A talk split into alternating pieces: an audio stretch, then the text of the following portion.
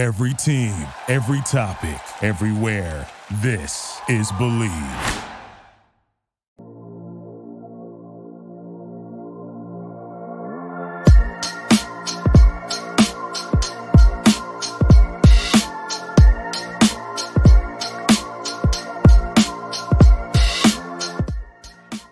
All right, everyone, welcome to On My Block podcast. I'm your host, Mike Wall. Professor Amon is still away at his uh, professorial ship. That's a new word. But uh, we are lucky, we are very lucky actually, to have Joey Christopoulos of the Believe in Bears podcast host. Big fan of the Chicago Bears. You can find him on Twitter at Joey Sports Guy. Joey, thanks for joining the show, man. I'm excited to talk Bears with you. Mike, it's great to be reunited with you uh, talking football. Um, it is Wednesday when we're recording this. The biggest question is going to be Will I sleep again until this Sunday? Leaning you know, Joey, I want to see. Well, listen, this is how we always see if a, if a guy is a real Chicago Bears sports fan. So, Joey, first question, really the most important question. I didn't pop. This is the one I'm just popping on you. This is no pre-recorded stuff or pre-planned. Why was Lance Briggs so much better than Brian Urlacher? oh wow, uh, wow, that's a great question. Um, well, uh, what's what's the easy answer there? What's the complicated answer? The first one was uh, when you have uh, Tommie Harris in the middle, right? I guess yep, typically the answer, opponent's yep. going to go to the left or the right, left or the right on the edges, and that's where Lance Briggs was there. Um, that he was there hunting the football. Um, Lance Briggs, incredibly underrated player. Um, Brian Urlacher, you can always put him picking off Aaron Rodgers into the Hall of Fame clips, right? And it looks really, really good.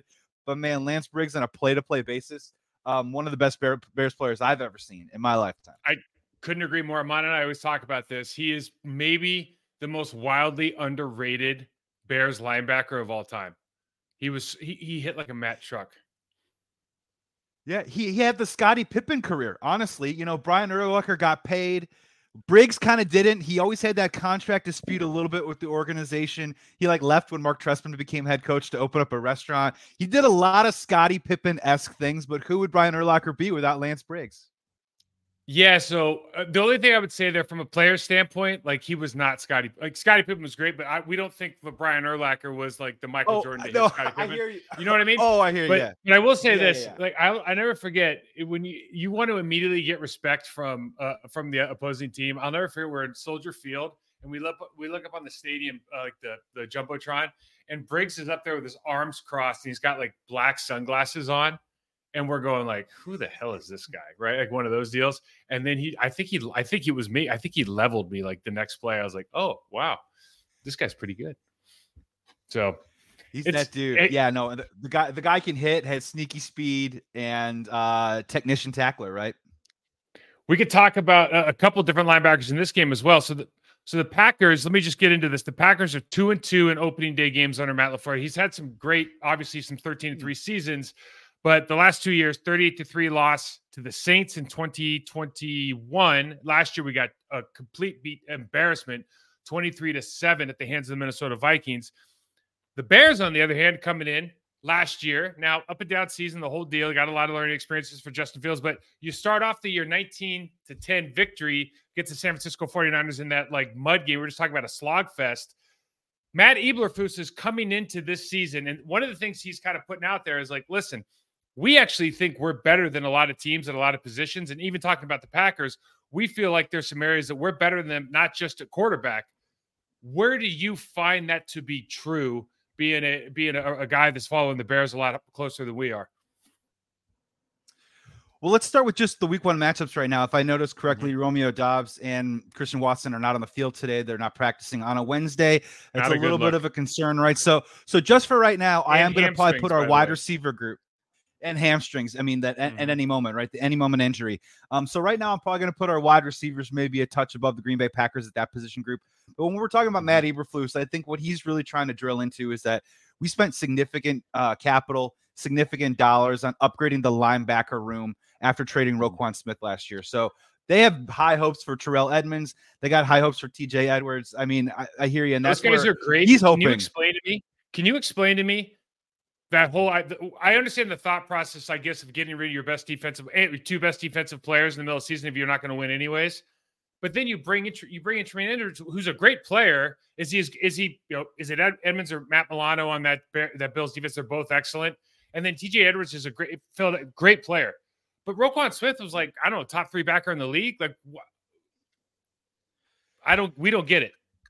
I mean, a, a, couple of things, right? And and you know, and, and, you played the game, and not only that, but also you dealt with organizations before, uh, especially when a guy like Ryan Poles comes in. Roquan Smith is not his guy that he drafted. He puts a certain number or a valuation on a player. They begin contract mm-hmm. negotiations. Roquan Smith is his own agent, and Roquan Smith wanted a two in front of his number on his annual salary. The Chicago Bears said no, and a year later, what are we doing? We're paying. Uh, we're paying That's Terrell. Figure out. 17 million dollars, right? I mean, so at the end of the day, I I think as a general manager, you try and play hardball, you try and place these valuations on these players, but really it was a bit of a forest beyond the trees situation there where at the end of the year he looked and he said, Man, I got to fill this position. And what did he fill it with? He filled it with dollars. So I I, I 100% agree with you. Um. Roquan Smith, I mean, when we talk about Lance Briggs, when we talk about a Brian Urlacher in Chicago Bears history, Roquan Smith was on that path to be yeah, one of those guys and is going to come down to $3 million a year. I mean, I guess you can maybe spin it and say that allows you to sign a guy like TJ Edwards and provide a little bit more depth. Um, but yeah, that's that's the path that they chose, and they believe that that group is better this year. And I think also now, whenever you have Jaire Alexander on your team, um, I'm going to pause, but I will say that Matt Eberflus believes that mm-hmm. the Bears secondary is a young group um, on the come this season. When you look at a guy like Jaylon Johnson trying to get paid, Eddie Jackson's probably the veteran of that group, and then you have Jaquan Brisker, Kyler Gordon, and hopefully Tyrique Stevenson. He does hope. I'm not saying right now, but I think he does think eventually that position group will be not just a strength of the team, but also a strength among other position groups when they play. Yeah, no doubt. Listen, Jaire Alexander's probably top two or three cornerback, eh, you know, best at his position in the league. But we have so many, like we have eight first round draft picks on defense, and we're looking around. The fact that we can have this conversation, whether you're talking about the linebacker room, whether you're talking about it's kind of nuts to think about with so many first round picks. But I would agree in the the sentiment that if you're looking at the linebacker room, like I love Jack Sanborn the way he played last year. I don't know how many times he's yep. snaps he's going to go on the field. If, they, if they're going to have to go to base defense, they're going to be a nickel the whole time. I love the way he played. Even when he shows up in the in preseason, the guy just makes plays constantly on the field. So I, I love that room for you. Quay Walker for us, first round pick last year, obviously coming out of Georgia program, has a lot of development to do in terms of being able to get off blocks and make tackles at the line of scrimmage, not eight yards downfield. De'Vondre uh, uh, Campbell had a great year two years ago, had some injuries last year, wasn't the same player. So, can he regain his form? So, I'm with you on the linebacker room for sure. I'm with you on the DB room. Like, it's a toss up. Rasul Douglas had that great year. He came yeah. back last year, he got paid. It's like, is he a guy that is, he's going to make some plays, but it's always like the best players in the league don't get the ball thrown to them that much. So if you have a ton of picks or if you're having a ton of pass, there's a reason for that because guys are going after you because you have Alexander on the other side. We have nothing at Such safety. a great point. Yeah, you guys are looking at safety like Brisker and Eddie Jackson in seventh year out of Alabama. Like those guys are one up and coming, one good. I, I know your nickel quarter, Kyler Gordon, is another up and coming. I like watching him play last year. We are, as Packers fans, as, as just somebody who likes to study the game, I don't know what we look like at safety. Like I like Ford. Darnell Savage is is is he in a reclamation project right now with his career? How, how we just don't know what that's going to look like. He certainly has the speed to play center field. We can bring Ford down and play and play in the box. Is that the kind of? I think the big thing here is when you look at the DBs and just that that structure. Your defense likes to play a lot of single high, a lot of man coverage. They're not afraid to make mistakes. Yep our guys still are i don't think our players are afraid to make mistakes but we're not utilizing the talent. So just for that reason alone that might be one of the rooms where i go they might have the advantage. Now i joey let me let me run a couple of these by you because i kind of wrote down a couple of rooms. I thought i don't know these might be arguments. I love your running back room. Mm. i absolutely i love our running back room. I love your running back yeah. room too. I, I, that's the that that's maybe an even Steven room for me. Uh, the linebacker room we talked about, the tight end room. Now you brought in some of our guys, but Marcedes Lewis to me, two two of them. yeah, yeah. But, so Cole Kmet's a great player. Um, Tonyan, we'll see what you get out of Tonyan. Honestly, uh, I don't think it, I don't think Packers are. You know, I don't. That organization wasn't too upset about losing him. Marcedes Lewis is one of those guys. He's when you when I say he's a glue guy, he's a glue guy for like for the entire building. And I don't know if he's shown up there yet as far as what he's brought to the the organization. I don't know if you can speak on that a little bit, but he just makes a huge difference being around. Yeah, from what I understand, I mean, all of it is BTS behind the scenes, like you're talking about. Um, you're not really going to hear him um, in the box score. Uh, I don't really think you're going to hear him even in training camp notes about making a lot of plays. I do think he might be able to catch a couple of touchdowns, just a couple of breakaways, right? Like at some mm-hmm. point during the season and we all get an opportunity. It would have to, to break away. would be have to be a fall down, but yeah, I get I get what you're saying. What you're saying. no, no, like he's just alone yeah. on the three yard line. Um, but yeah, no, I, I just think what's really important and why they probably brought him into that room is first of all, you know, when you're looking at an offensive line, it's still a makeshift unit that this Bears team is trying to put together and gel. Now they have some returning pieces, right? But they want those returning pieces to turn into foundation pieces. I'm talking about Braxton Jones at left tackle. Um, obviously, Darnell Wright getting drafted at right tackle coming into this year. I still think that there's going to be a lot of opportunities where they're going to have to go on with he- some heavy sets here just to try and mm-hmm. protect Justin Fields. I still think our offense is based around that running back room and that running game because then I think you just want everyone a half step slow when you break into play action and then Justin Fields gets a chance to do the magic that he wants to do. So having a guy like Marcedes Lewis in the room, I think it's going to be great on the field. And as you mentioned, though, more importantly in the locker room, um, what the Chicago Bears saw last year was one of the worst offensive performances the first four weeks of the season. And then they had a six week stretch where they averaged almost 30 points a game and then came back to earth. What that says to me is they need someone in that room that can keep a little bit of a base level, right? I think they need to build consistent habits. They need to build consistency within their offense. I think Marcedes Lewis is the kind of guy that can provide that. And hopefully, just in the room, in the meetings, that's the kind of thing that's going to help them, um, you know, hopefully take it to the next level offensively this year. I I love Dar. I thought Darnell Wright was the best tackle prospect in the draft. I, I can't say enough good. I'm thrilled. I can't wait great. to see how he plays. I think he's amazing. Marcedes Lewis is probably the best technical blocker on your team. Just I've I've watched enough film of the Bears. I'm just telling you, he's he's much better than anybody. Yeah. He's much better than Darnell Wright, Patrick Lucas. I mean, he's just better than those guys. Now he might not have the same mm. effectiveness because he's you know 34 years old or whatever he is, and, and you know 270 pounds. But I'm just saying they can learn so much just by the way he goes about his business. I think it's going to be a huge pickup.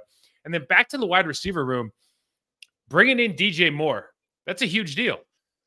I want to know what, like, what are Bears fans? Because we had a chance to get Chase Claypool, and I think uh, the sentiment on this, on this, well, listen, on on this particular podcast, we were like, yeah. nah, we're good. It's all you guys go ahead yeah. and take him. All good. Now, what what has he shown? What what is the sentiment around the, the building with Chase Claypool? What are they expecting out of him? What's the deal? Um, a funny fact too, as well. Uh, so my wife is a diehard Pittsburgh Steelers fan. News comes so down the timeline, and she goes, "Oh, she goes, okay." Yep. I was like, what? No worries, yeah, we'll be fine. Um, so look, uh, it, it's it's it's slowly been when you talk about um uh, a narrative uh, that's on a little bit of a linear path. This is just a downward slope when we're talking about Chase Claypool. I think the excitement when he got traded um, was palpable, um, and I think it was it was deserved at the time. Now the price tag also kind of ratcheted up that anxiety of man, this yeah. this better work, right? And when you finish out last season, you kind of notice that they weren't able to get very deep in the playbook with him. And what they tried to do was just try and get the ball into his hands on a couple of plays. He didn't play a ton of snaps to finish out the year, so it was a real kind of unfinished product. hear a lot of great news about him coming out of training camp, but look, I am expecting nothing from him.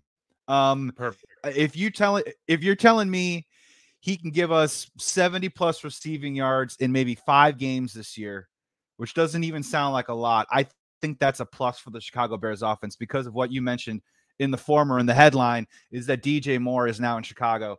And to this point, you know, it, it's passing every single smell test. The chemistry test with him and Justin Fields is there. You're seeing it in training camp. You've already seen it in the preseason. Um, this guy, I think, has been, you know, kind of tucked away uh, among the NFL elite of wide receivers for the last couple years with some of the quarterback totally play in Carolina. Yep. And the guy makes plays, right? I mean, this is, I mean, I, I want to hear how you feel about DJ Moore because I think he's an old school football player. Uh, I think the dude can get separation and be physical at the line of scrimmage. I think he can catch the ball downfield. I think he has no problem going across the middle. Um, I think he has no problem getting yards after the catch. And this yeah. is the perfect prototype of a guy. When you say Justin Fields has a hard time reading the field, or maybe his first read, he gets a little gets a little gun shy. I think DJ Moore is going to clear some of that up for him and provide them a little bit more of that NFL window room that maybe Justin Fields was a little apprehensive to throw into. I, I want to get your take on DJ Moore because I just love him as a football player. Yeah, I like DJ Moore too. I watched him in Carolina. I was obviously being a, a former Carolina Panther. I, I watched that team all the time. Listen, they obviously had some issues with the front office the last couple years, and it, it, it boiled over. I, I think Chicago should be thrilled to have him. There's two things that are going on there. One, he's a, he's just a talented, confident guy that knows how to prepare to to, be, to play well. So he's going to help that room. He's also going to help Justin Fields that communication. The other thing is you need to have if you have a young wide receiver or excuse me, young quarterback, you need to have a number a number one guy. Like yeah. Jordan Love needs Christian Watson to be a number one guy. You can't have oh we're just gonna we're gonna split this up against you know Doubs is gonna get or Chase Claypool is gonna get 25, uh, Equanimeous St. Brown's gonna get 25. You can't have that. Hey, we need a guy that when when things are going bad, and it might be Cole Kmet. when things are going bad, I need to know I can throw you the ball and you will make a play. That's I mean, Aaron Rodgers, look at how much success he had turning someone into a number one guy. I mean, you look at all across the league, somebody becomes that number one wide receiver that you can always count on. Travis Kelce's doing it with Patrick Mahomes now with Tyreek Hill left. Like it just quarterbacks need that. It's a security. We always talk about the tight end being a security blanket. The security blanket is really the guy who can get open, right? And, and I mm-hmm. think for this team, I, I, would be very excited about that acquisition. I think all the things he can do on the field, but also the things he's going to do for that quarterback off the field as far as how to prepare it and just how to talk through plays and understand this is what we're seeing and this is how we're going to approach this. So I think that's a big deal. And that rolls into, you know, Joey, really, we're talking about Justin Fields. This is what the Chicago Bears are now. This is the face of the franchise. What are the expectations going into this third season? Um, Luke Getsy's now the second year uh, uh, offensive coordinator coming out of Green Bay. We, you know, we're kind of familiar as Packers what kind of offense he runs, but when I watch Justin Fields, there's like it's really interesting, especially in the preseason. There's we want get three step drops, balls out, right, and it's already predetermined. There's a little bit of there's a, some decision making things you can kind of look at, and then there's there's the five steps where it's like one, two, three, four, five, and if it's and they're running deep, a lot of deep routes, a lot of crossers, and if it's not there, it's like bye bye it's time to show yeah. the other reason that I got drafted so high. And I don't know how that all plays out as far as what they want to see from in the running game or how many how much how many times they want him to tuck and run, what the expectations are for numbers. But where do you think the Bears organization feel like he's at right now? Is he ready to take a division title away from the Detroit Lions, the Green Bay Packers? Is he ready? I think that he is. But let's just start with what I think expectations are for the Chicago Bears, and most specifically Justin Fields. Is I, I think it's personally, I think it's twofold this season. Unfortunately, I think last year it was a little bit of less about wins, a little bit more about efficiency, a little bit more about consistency and performance. Um, we saw that at times from Justin Fields, and now I think both of them have to show up on the field this year for us to feel really confident, especially for a franchise that has two first round picks next year and that Carolina first round pick with some of these quarterbacks coming out in next year's draft obviously a conversation for another day, but it's in the back of our minds, right? So for Justin are Fields, you are you saying they would you know, even consider? They would even consider that get, get bringing in a new quarterback. Wow, a hundred percent. Yeah, I mean, let's be honest. It, Justin Fields, not Ryan Poles guy. Um, you know, I think that trade with Carolina instead of taking that number one pick. Look, I don't think they liked the quarterbacks that were coming out in this year's draft. I think they wanted to roll with Justin for one more year. But once you get to that fourth year, once you get to that fifth year, then we're starting to talk about money. We're starting to talk about the uncertainty of a quarterback feeling like maybe he's on the fence. Are we going to buy in and sign this guy up? I mean, that's when the dollars start to really come into play. So I think this is truly a make or break year for Justin Fields. And I think, I don't think he's going to be bad. He has a possibility to be great. But I do think that that middle area, that gray area, is where all that conversation is going to start to come out and, and start to come into play a little bit. And I'm right there with you. You know, I love watching Justin Fields on the run.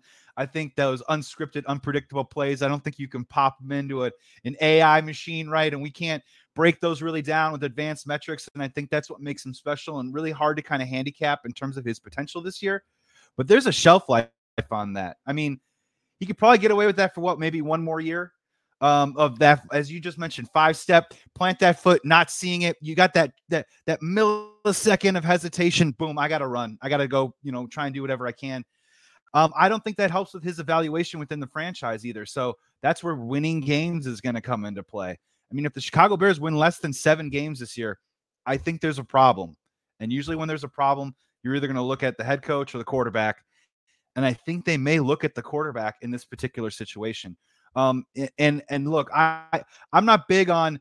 I know everyone's like he's got to have over 65% completion percentage. Look, Cam Newton yeah, never, never did that, that, before, but I, yeah, you can't do that. I think that right, I, I, right, exactly. So uh, get that out of your mind. It, my thing is in terms of a metric of grading whether he can be a franchise guy or not.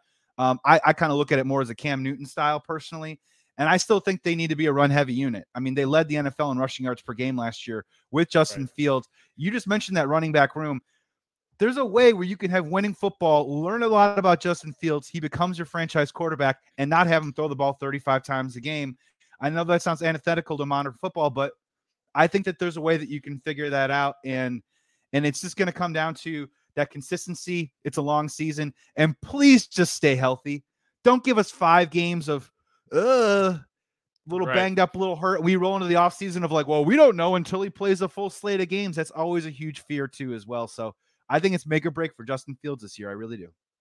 You know, it's always interesting to see how the head coach or the coaching staff vibes with the general manager and the personnel department and how they evaluate or who where we place responsibility on developing this player is it the style of play is it the actual coaching of footwork and decision making where does that all fall and that's when you when you say I'm riding with Justin Fields. I'm firing the staff. I'm keeping the staff. I'm, I'm letting go of Justin Fields. I'm looking for a new guy. Like there's all there's so much that goes on internally there because, like, I, quite frankly, we don't know. When I watch, even when we watch the preseason, I know this isn't a, a perfect example of what we're going to see during the season, but when you watch it, you're like, you know, a lot of these plays, you're kind of putting him in a situation that doesn't really play to his strengths. He's not on the move. There's mm-hmm. a lot mm-hmm. of shotgun with a, a three step shotgun, five step shotgun, and you're thinking you don't have a good offensive line, or at least, in my opinion, this is not a, a, a top half offensive line from oh, a pass protection agreed. standpoint. You, you, yeah. And you have this really, really good running game. You have these tight ends now where you can go into 12, 21 personnel. You have a bona fide fullback, and you you can do so much with those two personnel groupings, and you're not. It doesn't feel like they're using them to full strength. Now we'll see what happens in the games. But getting a guy like this on the move where he can make those decisions, get him out of the pocket, and just, hey, if you have a, a winning football season, a nine and eight, a 10 and seven season, and Justin Fields is winning games using that style of ball, there is a shelf life to it, but you also have to develop. And it's like you can't yeah. sometimes what I what I get really frustrated with in the National Football League is we start going, well, this is year three, or this is year. It's like if you haven't been coached well, then you can just you can write off the first year. Or if you've been, it, it doesn't, it's not a linear progression, especially based on are you changing offenses? Have you changed coordinators? Have you changed quarterback coaches? This stuff matters.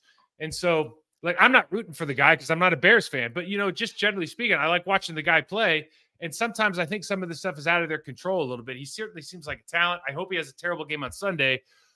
But I think your real issue yeah. is, Joey, I think your real issue is with running the offense that they've been running, the reason that we see the shotgun, where does Chicago get a stop against the run? You guys have the worst defensive line group I've ever. I, they're they're terrible.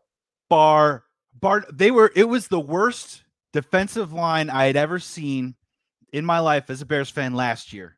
Um, I believe they only got 20 sacks.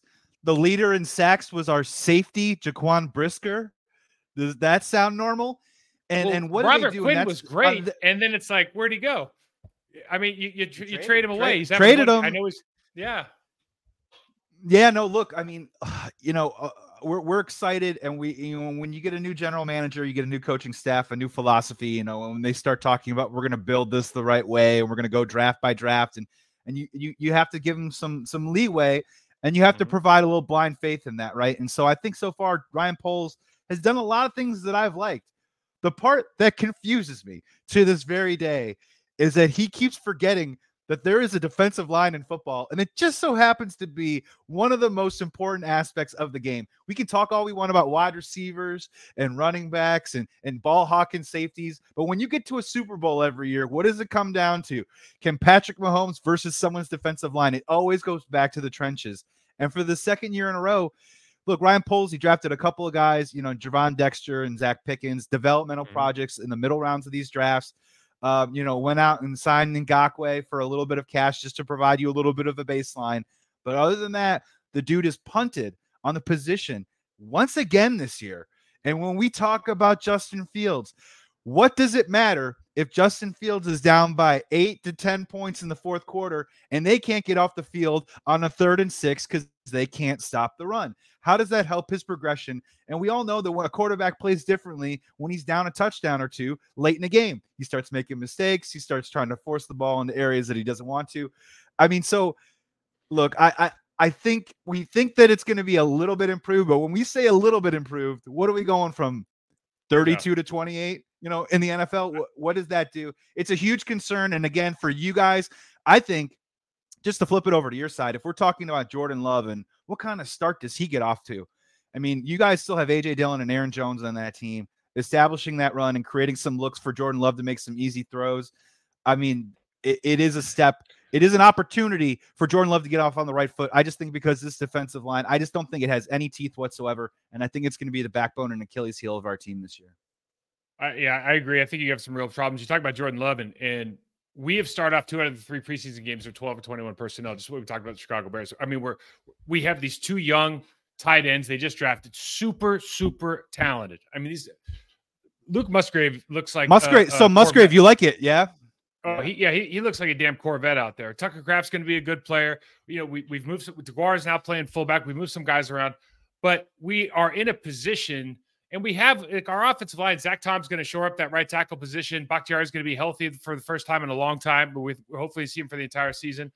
And when I look at this game in particular, look, Andrew Billings kind of shows up every once in a while on tape as far as being able to bull rush the center or bull rush the guard. He might, you know, Josh Myers, that matchup might be interesting to you. Yannick Ngakoue hasn't has been on a downhill slope for the last three years. He's actually undersized. He doesn't like to play the play the run. Like he's if you guys are thinking about playing him for a three down a defensive end, you honestly you have real problems because he's it's just not that about that life anymore. I just don't see you have a really good linebacker group that we talked about before, but it they're not that good if our guards are getting up on him every play. Elgton Jenkins is rocking up, John sure. Runyan Jr. is every play because they can't stop the double team. It's good. That, I think that part of the game is going to be super interesting and eye opening. I think to a lot of maybe people in the Bears organization, they know what's going to happen. But oh, we got this good rotation. We drafted these two guys second or third round. It's like second and third. Tommie Harris wasn't good. Tank Johnson wasn't good their first year, and Tommie Harris was really really good later on. He wasn't that good as for it takes a while. You better have some dogs in that room right now. I look at over here, we got Kenny Clark, Rashan Gary, we got some dudes. I don't know who you have over there. And that might be the difference in the game. I, and look, we we struggled. And here's the thing that kind of blows my mind. And I'd love to get your perspective on this because I, I'm just trying to figure out what what they think they're doing. Because to me, it kind of smacks of that that whiff of arrogance of well, our scheme can cover up some of this stuff. And we saw it last year. We brought in some guys that were rotational players, gave them bigger roles. It didn't work out because they couldn't handle the weight of that situation. We had gap discipline, get discipline issues. We couldn't set right. any edge whatsoever. I mean, Brian Daboll was literally running the same counter play over and over and over again because we couldn't set an edge last year. And, and, and, you're talking about that exactly. Like it's it's all well and good when you're like, oh wow, TJ Edwards had 13 tackles. Well, that usually means guys are getting to the second level. Um, and that means yeah. that guys are getting through. So does this come back to is this come back to like Eberflus thinks that he can just take his scheme with lesser value of talent and just make it work? Because I, am just trying to look at this. This is the second year in a row when we did it. We've done this. And at the end of the year, when we're like, oh, if only our defensive line was better, I'm honestly going to start blaming the head coach for this one. I I, I don't really know what else to do. And I don't, I don't know if it's a talent issue. Yeah. I don't disagree with you. Listen, as an offen- former offensive lineman, we used to go into games and it was like it was very simple. If they were good, they didn't need to stun around a lot because they could beat you one on one. And if they're not very good and they're moving around laterally, and we'll show that I'm going to show a little bit of this later on, but when the when the Bears guys get into these squared up stances and they're like, "Hey, guess what? We're looping out right now." If if you have any read, if you have any good coaching or you know how to watch tape and you see that, that is all you can eat Sunday specials, right? Your AJ Dillon and Aaron Jones are going to be running all day through that because whenever you start moving laterally, you're weak, right? You just become yes. weak. You become a weak player. If you turn your if uh, if you turn your shoulder pads to the sideline, you become a weak player. And teams are usually doing that for in large part. Sometimes they're trying to mix it up, but when it becomes kind of a staple of your defense because you can't hold up against good offensive lines, offensive lines that have good quarterbacks, kind of telling them which where the, where the pressure's coming from it becomes very, very problematic. You can hold up for a little while, but especially in today's offense and defensive systems where we see a lot of six in the box already or seven in the box already. Like you're not seeing eight, nine guys in the box anymore. When you're seeing a small box as is, and now they're moving around, you can you can average six, seven, eight yards of carry for an entire game just because they're not, they just don't have people in position to be successful. So I think it's going to be an interesting game. Joey, last thing before we, we let you go here, what's the final yeah. score? How am I not going to say Chicago Bears win week one? I got, so I got Bears 23 20. Mm-hmm. And uh, when, when we say, oh, all right, well, we get over 20 points, that's nice. I, I think it's going to be a little bit more of, I think it's going to be a little choppy um, at mm-hmm. times. And I think it's honestly, I think it's going to come down to the two running games, if you want to be honest with you. I know we're going to have all eyes on the quarterback with microscopes on both sides there. But I really think whoever can establish the run and control the clock a little bit in that area, control the field position a little bit. Um, I think the weather conditions are going to be fantastic, but I, I, do think it's going to come down to that. Of course, when we're talking about quarterback, whoever's going to limit their mistakes, um, that's going to be beneficial. But um, I, I, am really curious to see. I, am dying to see Jordan Love in action. Um, hopefully, this is a rivalry renewed. Um, I hate the fact that we have to play the Packers week one because honestly, as you know, as a Bears fan, this has been a dark, dark road for me for I don't know, 30 years. you know what I mean? So getting off the season um, on the right foot is going to be paramount here. I do think the Bears can win out this year. I do think um, on the lakefront, first game of the year, I think we'll be able to some points. I do have them winning, and uh, but not by much. Well, I think the spread's still just one point, right? It's basically it's a coin flip game because you, the Bears are at home. Yeah, so you just totally. kind of take it away. I'm, sho- I'm uh, shocked. I'm shocked we're favored. I'm shocked we're favored. Well, I mean, we don't know, uh, but you you have quarterback questions on both sides of the football, and ours is actually probably worse than yours because they don't have very they have two games of information. So, I mean, listen, I, I obviously think the Packers are going to win this game, and I and I think I think it's going to boil down to your defensive lines just not going to be able to get the job done. It's going to really hurt your ability to yep. tackle in the secondary. Um, I think your secondary is going to have to take chances because that. Now, if Christian Watson and Romeo Doubs aren't there, Christian Watson not playing would be that would be like a two point, three point swing for me on it. I think it's a big deal. It's like Travis Kelce not playing for the Chiefs this weekend. If that happens, we just don't know what the outcome is going to look like because I think he's a big part of the offense. But yeah, right now I just feel you feel pretty good about the Packers run game and what they're going to be able to do against that that defense. But listen, Joey, thank you so much for coming on. Uh, where can people find your show? What, tell us tell us a little bit what, what you got going on. Uh, yeah, man. Thank Mike. Thank you so much for having me back on, man. I love uh, love cutting it up with you. Um, hopefully we could do it again soon. And honestly, man, I learn something new from you every single time. So it's always a pleasure and honor to be on with you. Uh, you can follow me at Joey Sports Guy. Uh, I do believe in Bears with former Bears defensive end Corey Wootton. Uh, we're covering the Bears action all season long for the Bleav Sports Network, which I am a team wonderful teammate here with Mike. Um, and then also, uh, funny news, I'm also now working over at uh, Beyond the Big Ten. You can follow me over at Beyond the oh, Big nice. Ten. Um, I'm producing I'm producing all the college football shows for them this season, and I'm also hosting the Northwestern Wildcats show. Uh, so oh come, God, we could have talked for don't days. Watch the games. Don't watch for the yeah. games. Come to the yeah, come for the content. And um, uh, thank God. What a year to, to start that job. What, what what a year to start that job, by the way. I mean, you want to talk about content? Big Ten, Northwestern. Oh my good lord. I got the gig. I got the gig right before Fourth of July, and I was like, "This is going to be fun." And within yeah. two weeks, um, yeah. the program itself is literally crumbling um, before our very eyes. Uh, but I've been a Wildcats fan my whole life, so um, if I'm if we're talking about the ground floor, uh, I'm starting at the ground floor. Okay, um, so, so, can we'll I ask see. you? They play UTEP this week. If they don't win, yeah, please. Yeah, yeah, go. Okay, are they going to bring in Coach Niumatalolo? Is there any chance he gets the head coaching job? I mean, so I that's that's guy, a really yeah. That's yeah, really interesting name. I literally was talking to Corey about a bunch of different names. I you know we've seen the Ed Orgerons out there. Um, you know the David Shaw. I know uh, Orgeron is just literally David, the name guy, right? David Shaw da- be good. Da- David Shaw is kind of interesting. Um, but I, I I think I think your candidate also could be really interesting too because we honestly we need someone that's going to come back in and and really get their heels in on, on, recruiting. We don't need a big name, right? We don't need someone who's too flashy or anything like that. We don't need to spend millions of dollars. But with this transfer portal business, this is NFL free agency right here. I mean, it the the scouting terrain in college football is forever changed with the transfer portal, and we need someone that'll be able to come in there and and not only recruit uh, guys that are coming out of high school, but also guys on great programs that need opportunities that can come in and and rebuild the depth um, on the Wildcats roster and uh, it was it was a tough it was a tough game this weekend. Um, they're going to try and get through the season, but I, I I seriously believe that they will have a new head coach next year. So I think that's a great call, though. Coach Coach Ken coming over. All right, Joey. Yeah. Thanks for thanks for coming on, man. We'll talk to you next time. My pleasure. Be well. Go Bears. All right, guys. We're gonna hit some tape real quick. I want to break down a couple things that I saw on the uh, Chicago Bears. So for, this is just preseason stuff, okay? So here's the big thing. We talked about it.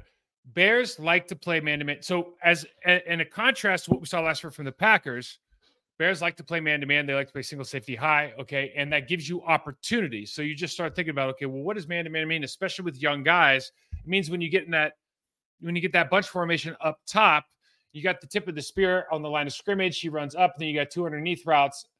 You're going to get a lot of these rub action plays where maybe the linebackers get crossed up like they do in this scenario, excuse me, the linebacker in corner. And now we got wide open runners. So I think this is where you can start to think about attacking. If they're going to play a lot of man, they can play single safety high. They play man and match defenses. Uh, 97 Billings coming over from Vegas. He does some good stuff. I mean, he's uh, he's got a little bit of wiggle to him. I think he could give our, our guards a little bit of trouble. You look at Ngakoue over here. This is what I'm talking about there's an awareness level when you just want to rush the passer. Yannick had a great career in this in, in, in this league, but the last couple years, you know, he's become almost like a third down guy. And to ask him to be a, an every down player, I just don't know if he's there anymore, if he's interested in doing that anymore. But you just see it's all over tape. There's not a lot of um in there's a different level of of of like awareness and intensity when he's rushing the passer versus when he's not.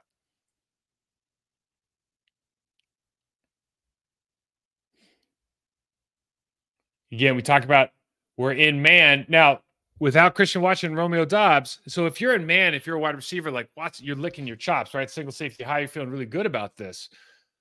But you know, he's playing with Stefon Diggs right here, and he can get open, right? Some guys can't. And this is the question we're gonna are we gonna find this with Doubs, with Reed, with with Musgrave, with with Tucker Kraft? Who's going to be healthy? Are we just going to are we going to focus on the linebacker matchup with the, the running back AJ Dillon or more preferably Aaron Jones out of the backfield? But you see, plays are there to be made, as they are in this case. But you have to win, so that the the linebacker, the free linebacker doubles the inside slot. Middle slot gets open on the on the quick seam. Easy first down play. Okay, this is what I was talking about, and we just talked about with Joey. Stances are squared up. He's talking about Eberflus's defense, what their philosophy is, why they move around because they don't have a very good defensive line. When you have guys that are willing to move laterally instead of attacking their gaps, when I say willing, they're being told to. It's part of their scheme. Okay, so they're going to bring, in this case, a four-week look. So they're going to bring guys off the edge to on, on on the right side of the screen. They're going to loop these guys over. If they get caught, the right guard catches that nose tackle and look at the lane that opens up here. I mean, you and I could get through this, right? This is a this is a bus lane. Easy. Jack Sanborn makes the play. But this is just opportunities everywhere when you have these kind of plays. All right. This is the other thing.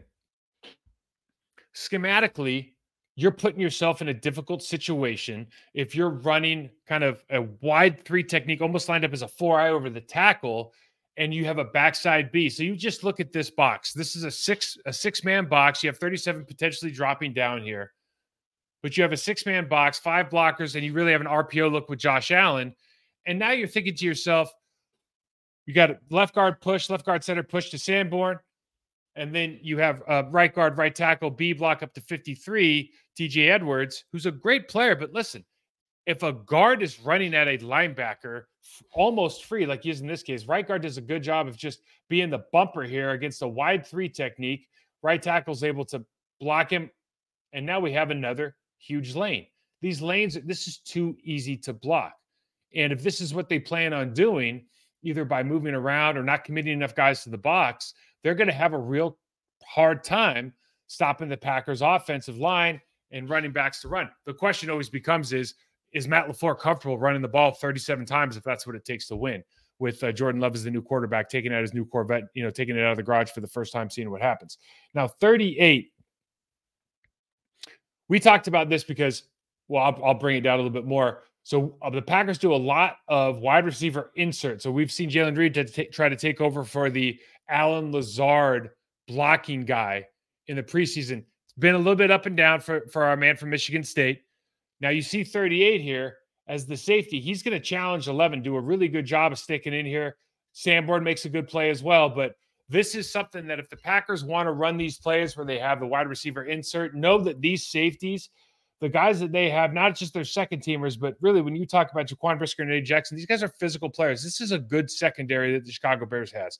You see a great job just taking the hit to the wide receiver and just leaning and falling through on this play. It's a good job. That's good defense. And I think the Bears are going to have to do that, be really physical at the safety position to get involved in the running game. Freed up a little bit.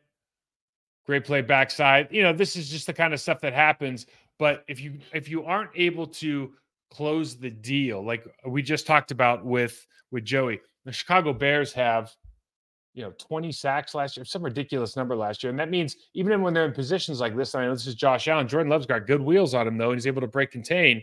We saw it last week. If you can't close the deal at the defensive tackle, defensive end spot, and I'm talking about being able to get the sack, now you open yourself up to that scramble, Joe. And listen, a lot of quarterbacks in the league can make this play. Packers got to be looking at this stuff like there are opportunities inside and outside of the pocket. Now we look at, I was just, you know, Andrew Billings did a good job. He, has got a couple good bull rush moves. I think he goes inside and bulls the center here. I mean, this is just walks the dude back, same play here. And that's what the problem is. So the guy's got a lead in his pencil. Josh Myers will have his hands full. On the other hand, you see him try to get double teamed right here, and he just gets absolutely whoppalopped. I mean, just absolutely turned sideways, going the wrong direction down there on the goal line. And again, if we just go back, and so why is this happening? Well, he's going from he's going from the A gap and he's looping outside, right? Trying to make that move. When you go laterally, you get weak. The Packers have to be looking at this from an offensive line run game standpoint. Like there are so many opportunities to be successful in this game because those defensive tackles, because they can't hold up man on man, they're going to move around. And when they move around, if we catch them, we catch them with a foot in the air, it should be big time double team up to the linebacker. Those linebackers, I don't care how much you paid for them, they cannot take on guards and tackles one on one. So first drive touchdown for the Bills. We go over to the Bears side. I had to put a couple things in here. First of all, wanted to pay homage to our guy, Marcedes Lewis. He doesn't do a great job here, I, I, think, but we just love the fact that he's over there. And I know there's a lot of stuff, even though he's a Bears guy, phenomenal human being, phenomenal football player, phenomenal locker room guy. They started on 12 personnel. I think you should see a lot of 12 here. Now, they're going to run uh, middle zone to the left side here. And you see what the, the, the, the Buffalo Bills do. They bring this defensive end down to the B gap. And they're basically saying, look, we have every gap covered. We have uh, C gap, B gap. Linebacker Matt Milano's got A gap. We got backside A, backside B, and then we've got the replacement for uh, Tremaine Edwards Edmunds back on the backside C gap. So they have no gaps they can run to. Easy job winning a one one v one battle against what I think is a substandard offensive line, except for maybe that new right tackle. I think is a substandard offensive line. We should be able to win one one v one matchups, especially with Kenny Clark and T.J. Slaton, and make tackles in the backfield. Now, this is what I was talking about with the development of Justin Fields. You've got this three step game. Okay. So if you watch this three step game here, ball should be gone now. Ball should be in the air, right? Because it's already predetermined. I've already decided I'm going to throw to the curl. I saw the look. I know the defense. I'm thrown to the curl. Ball's gone. Ball isn't gone. You got two man breaking on it. Incomplete pass. A little bit of a timing thing. Not a big deal, but it's something that you might see another quarterback make in the National Football League. We've got empty looks. We've got five wide receivers out in the in the play. Going deep, and you just don't see a lot of people open in this three-step look. So the question is, can DJ Moore and company give him a reason to throw somebody open on these three-step looks? If not, you all of a sudden in a different position. It's not a five-step drop. The pocket's different. Everything happens a little faster when you're three-step. You're not as far back, so you don't have as much time to maneuver, much room to maneuver. Things happen. So if you're going to get in that three step game, you better find some either rhythm passes on the outside or some quick hookups that you can take care of immediately. what I think we're going to be able to dominate. Our defensive and outside linebackers have done really well so far in this preseason. And this is Marcedes Lewis. He gets beat up or so here. But what you're seeing, I think, overall is the physicality at that defensive end position that we have with Preston Smith. I don't know if Rashan Gary will be able to make it back, but uh, and Enagbare, we've had Van Ness is going to be in there playing super physical. I know I don't know what his pass rush is going to look like, but I do know that against tight ends, he should win that matchup every time. We talked about it two weeks ago, and this is just stuff where we should really excel. You see the safety coming in and taking care of the guard. Just not a really physical offensive line, despite the run game. The run game is more of a function of they have Justin Fields. They have some really good running backs. Now we get back in this situation, and you're talking about anticipation. You get your five step drop and you basically have three options here. You're in you're in a you're in a, a two high shell. Am I going to be able to throw to one of the circles, or going to am I going to hit the guy down the seam? Okay. Right now, the decision needs to be made. The ball needs to be gone, and the Packers are going to have the opportunity for because this guy holds the ball a little bit longer to win on secondary efforts in the in the in the pass rush game. Now he starts moving around, and this is where everything gets interesting, exciting. You know, fill in the blank for the Chicago Bears fans, but also he's not pushing the ball down the field. So you take every once in a while, if he gets a three yard, five yard gain, it's like you missed the big play. Back again. You see him running. And look, does he have does he have the smash route at the bottom here on the 20 yard line? Yeah, he does. He he's got him open. But there's not a lot else going on in this route. He makes the right decision. And this is where, if these receivers turn into blockers, I mean, you can see him running for a long time here. And this is what we have to be aware of. Are you going to spy him with a linebacker? Do you put Quay on him and just say, listen, Quay, he can't go anywhere. We're willing to play with one less man in the secondary. We can just play nickel all game and just run Quay as a spy. Do you spy with the defensive tackle? I always think that's a bad a bad idea with a really athletic quarterback, but some people do that. And now we talk about the play action looks. I think this is where the Packers, the Bears should really think about making their hay. Even out of shotgun, you prefer this under center, but even after uh, uh, out of shotgun, when you're moving that split flow tight end backside, you show it. And now you've got the 15 yard in the middle, DJ Moore wide open. And then we just talked about DJ Moore after the catch. This guy's a really good wide receiver. Um, he's going to do he's going to do wonders, I think, for Justin Fields. His presence, his availability.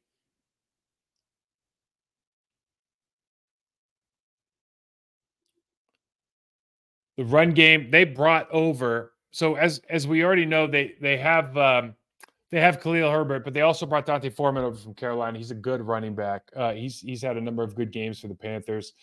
You see, they're they're running like a uh, like a kick play, except and Cole Kmet is going to crash this whole thing down. But now 18 is actually just going to block out because he has inside leverage already on that safety. And so usually we're, when we talk about the kick play, you push everything to the left, we bounce out to the right, and we're just saying that that safety or that corner can't make a, a, a really clean hit on your running back. The Bears are going to use this and just say, we're going to book everybody outside of 32 and we're going to kick 32 out because Cole Kmet's going to step inside like he's cutting off. And all of a sudden, D'Onta Foreman can just hit that crease and go. This is a good play for them. We'll see this play on Sat on Sunday. Another shotgun, a lot of stuff out of shotgun, and this is a design quarterback draw. And this is the other thing that you you start thinking about. You have a defender on the line of scrimmage this play really doesn't make sense you know you shouldn't you should call this play off. There should be a there should be an option b. We should be doing something else if i'm the chicago bears. Is justin fields in a position now in his, in his third season to take more command of the offense at the line of scrimmage? Because no matter how athletic you are if you've got a safety up at the line of scrimmage you're probably not going to make plays. Got a great i think this is going to be a big part of both teams the screen game Khalil Herbert is a great screen runner. D'Onta Foreman's good. And we already know, you know, if we're talking about Packers, Aaron Jones, AJ Dillon, Aaron Jones in particular, really, really good screen guys. It allows the offensive line to use their athleticism. I know that sounds funny, but it's true. It allows them to get onto space. It allows them to not have to pass protect for another rep. Okay. It allows the defensive the defensive line to get tired and to get out of the game or to take a play off the next play, but allows us to get on the small guys and good things happen when big guys get on small guys You see, they get a first down here. This is what the Packers have to anticipate. You should think with our pass rush and the amount of, of times we should, you know, our defensive line, the amount of time they're spending in the backfield, one would think that they're going to get a fair amount of action from the uh, from the screen game. So, listen. Long story short, I think this game's going to be probably a close game. I think we're going to see some some stuff out of the uh, uh, the Chicago Bears, but I think the Packers win it. I think they win it by uh, you know I, they win it by a touchdown. Uh, is it is it you know 25-18? Is it is it 27-20? I don't know, but I, I, think they probably win it by a touchdown. I got some listener questions.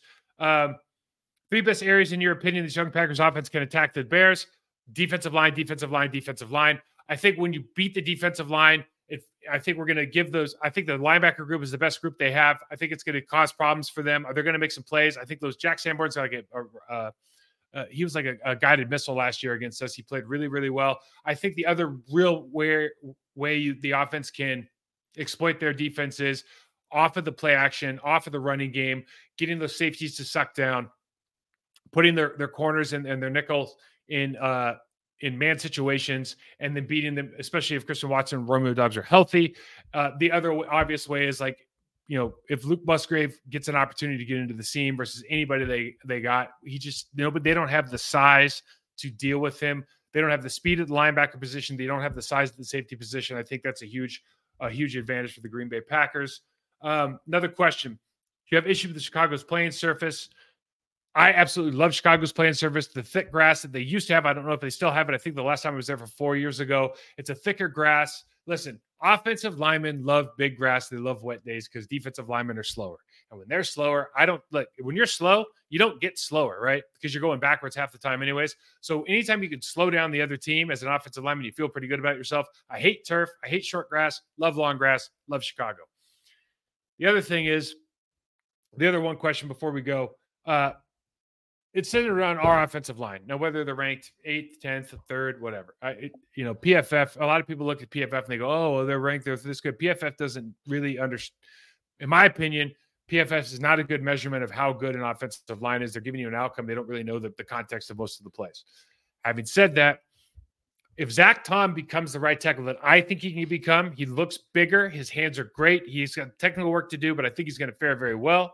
Um, Listen, Chicago Bears got rid of Gibson. He was their best pass rusher. They got rid of him this. We didn't even talk about it on, on the rest of the show, but they got rid of their best pass rusher already in the preseason. They just cut him summarily. He was the starter last year. He's a good player for the, for them for the last couple of years. Uh, I think they're going to do well this game. Back Bakhtiari being in there, Elgton Jenkins, I'm sure will have a good game. I think Myers, that Myers uh, uh, matchup uh, against number 97 uh, Andrew Billings. I think that's an interesting matchup because you just see that guy that guy penetrating and pushing some some centers and guards back during the preseason. Justin Jones. Uh, I don't think these guys are world beaters, quite frankly. And if you know the big thing, can Jon Runyan Jr. Uh, handle his matchup and then get to the second level uh, against Sanborn, against TJ Edwards, against uh, Edmunds, and then our tight ends are they able to hold up against what I would say kind of run of the mill defensive ends? I, if the answer is yes, I think we're going to have a lot of success, no question about it. What do they need to do to kind of rise up the rankings? Well, one thing that happens a lot with offensive lines and how they get ranked is what kind of offense you're running. If you're running a listen, the Houston Texans, when all those guys are healthy, they've got uh, the the the best our top two left tackle in the league. They got a top three right tackle in the league. They've got Shaq Mason at right guard. They have a first round draft pick at left guard, and they got Juice Scruggs, who's going to uh, rookie at, at center, who's going to be amazing. They're not on the top of anyone's offensive line list. Why? Well, because for the last five years they've been in five different offenses. Sometimes they throw the ball 60 times a game, right? Their their stud running back last year, rookie, got hurt, so they're throwing the ball more. They have Davis Mills getting, you know, running all over the place. So that could be a really good line in another offense with other skill positions around, but it hasn't been rated as high because of that. My point is a lot of this stuff is based on what you're running, when they're calling it, who they're calling it for. You know, do you have a Davante Adams on your team? Do you have a do you have a, a, a, Lamar Jackson on your team? The Baltimore Ravens offense, if you have them drop back, are they as good as they would be if you're running what is the most offensive line friendly system in the league? No, absolutely not. We'll see it this year. They're still going to be good, but are they going to be as good? I doubt it. Okay, so all of that stuff, you just got to get better at doing like winning your 1v1 matchup. We talk about all this other stuff. If your guy wins his 1v1, you're going to have a good line. If you don't, then it's just up to kind of circumstance. Did they call the right play in the right situation? So, the last thing I got for you guys, we talked about the Packers. I want to break down a couple bets, a couple odds, uh, just running through these. I think good game, Falcons, Panthers. Uh, Falcons at home by three and a half. I'm going to take the Panthers because I'm a Panthers fan this year. Uh, Colts uh, will stay in uh, stay in the the AFC South here with the, with the Texans playing. Excuse me, uh, the Jaguars playing the Colts. Jaguars are favored, even the Colts are at home. It's by four and a half. I would take that bet. I take the Jaguars. Tampa Bay, Minnesota, Minnesota by five and a half. Take that. Tennessee Titans, New Orleans Saints, Saints by three. I would take the uh, I would take the over of 41, and I would take the Saints by more than three. Niners Steelers should be a good game. Steelers at home, down by two to the Niners. That's a coin flip game. I'm going to take the Steelers in that one. I think Kenny Pickett's got, I think that's going to carry over. Uh, what are some other interesting games? Dolphins Chargers should be a barn burner. I think the over is 51 and a half. It's a lot of points, but I think they can score it. Yeah, and then the the Philadelphia Eagles Patriots game, I think is actually going to be pretty close. I think it's a four point game. Patriots are, are at home. Interesting stuff. This is gonna be a good see. I can't wait for this stuff to start, man. Travis Kelce being hurt uh, going into this game. Chris Jones not playing is probably the bigger picture, really, or bigger issue. But that's going to be a, a, real fun one to watch. I think right now they have that one at four and a half or five points. Uh, I'm still taking Kansas City. I just think they're the better team. Detroit's going to be interesting this year. It'll be interesting. Dan Campbell could have that guy, that team ready to come out and just they could drop 40 on these guys. We've seen it before. The over under is 52. I would definitely take the over in that game. But uh, listen, if you're enjoying these shows, may, uh, special thanks to uh, uh, Joey Christopoulos coming on, Joey Sports Guy. If you're enjoying these shows, subscribe and review on our uh, Process to Perform channel on YouTube. You can hit me up, MikeWall68 on Twitter, Process to Perform on uh, on the old Instagram. Thanks for watching, guys. It'll be an interesting game. We'll get back on Monday with a recap. And uh, until then, go Pack, Go. Thank you for listening to Bleav. You can show support to your host by subscribing to the show and giving us a five star rating on your preferred platform. Check us out at Bleav.com and search for B L E A V on YouTube.